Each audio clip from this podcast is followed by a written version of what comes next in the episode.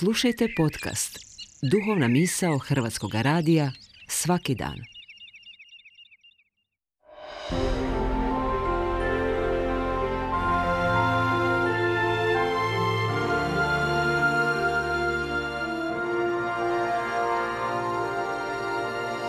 Duhovna misao. Urednica je Blaženka Jančić.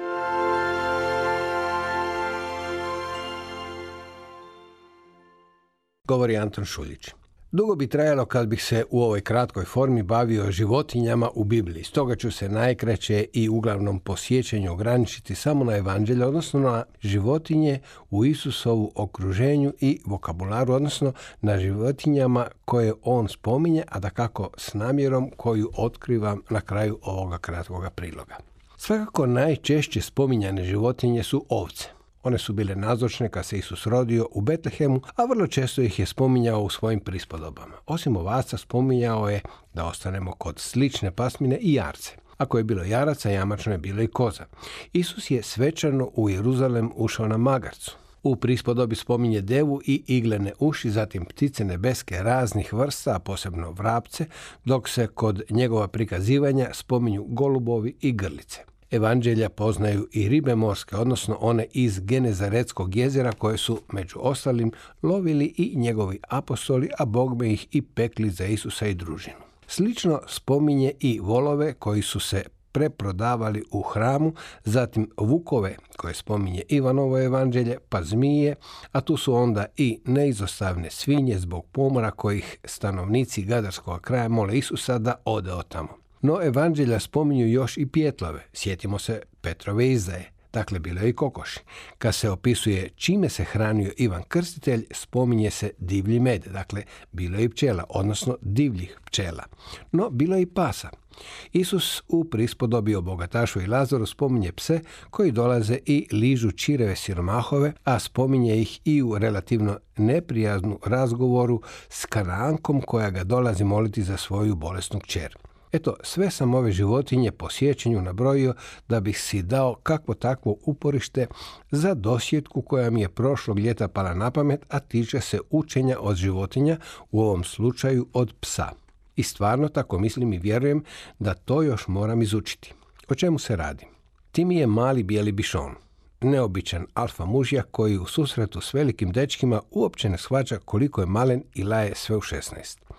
Svoje 100% umiljati drag do besvijesti. Uglavnom poslušan, ali ne baš uvijek i u svakoj prilici.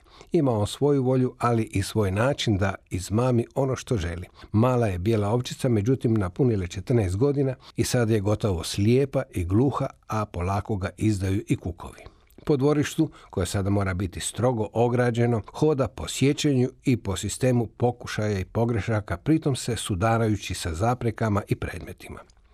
Tako skoči preko stepenica i smandrlja se na terasu, ali onda nastavi veselo trčati okrugom koji mu je poznat. Do druge prepreke – no, kada se vraća u kuću, najprije onjuši i opipa zapreke, zatim se odluči skočiti i uvijek točno zna koliko je gdje stepenica, pa kad uspije sve napraviti kako treba, sav radostan trči po kući hoteći se pohvaliti kako je opet uspio, usput udarajući glavom i tijelom u stolice i u sve što se već na tome putu nađe. No, nije da ne očekuje i kakvu nagradicu.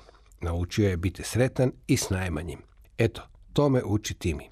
Nisam jedini koji zakoračuje u neke godine u kojima će tjelesne i kognitivne sposobnosti slabjeti i posve oslabiti. Timi me uči da se valja veseliti i najmanjem uspjehu i najmanjoj prepreci koju riješimo. Uči me da valja pokušavati i pokušavati veseliti se tim pokušajima kao da su olimpijska natjecanja. Valja se miriti sa svojim granicama i poštivati ih treba unutar tih granica biti svoj i radostan koliko god je to moguće, a moguće je. To me još uvijek uči čudesni Bišon Timi. I da, nisu se u evanđeljima uzalud našle tolike životinje. One s čovjekom i univerzumom čine jedinstveni Božji svijet. A nekako je o blagdanu Svetog Franje s početka listopada rado se sjetimo tih svojih ljubimaca. Stoga je i Papa Franjo još tamo na početku svoga pontifikata 2014. godine rekao da psi zajedno sa svim Božjim stvorenjima mogu ući u raj. Citiram, jednoga dana Ponovno ćemo vidjeti svoje životinje u vječnosti Kristovoj. Raj je otvoren za sva Božja stvorenja, rekao je tada papa, a zabilježio New York Times. Hoće li jednoga dana i ti mi u raj? Ne sumnjam, ta učio je i mene.